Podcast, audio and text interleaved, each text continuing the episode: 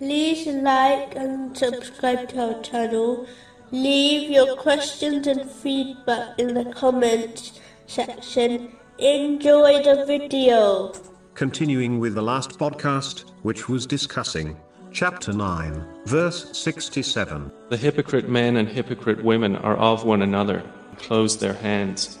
It is important for Muslims not to be greedy in financial matters, as greed pushes one towards the unlawful. Put simply, greed takes one far from Allah, the Exalted, far from paradise, far from the people, and close to hell. This has been confirmed in a narration found in Jami R. Tirmizi, number 1961. A narration found in Jami R.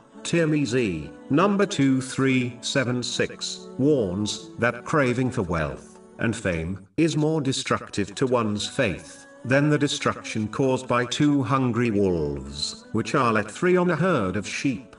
This shows that hardly any of a Muslim's faith remains secure if they crave after wealth and fame in this world, just as hardly any of the sheep will be saved from two hungry wolves. So this great similitude contains a severe warning against the evil of craving after excess wealth and fame in the world. The first type of craving for wealth is when one has extreme love for wealth and strives without fatigue to acquire it through lawful means. To behave in such a manner is not the sign of wise person, as a Muslim should firmly believe.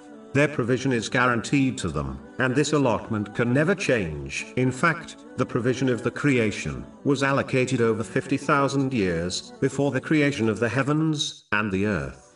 This is confirmed in a narration found in Sahih Muslim, number 6748. This person will undoubtedly neglect their duties, as they are so preoccupied with obtaining wealth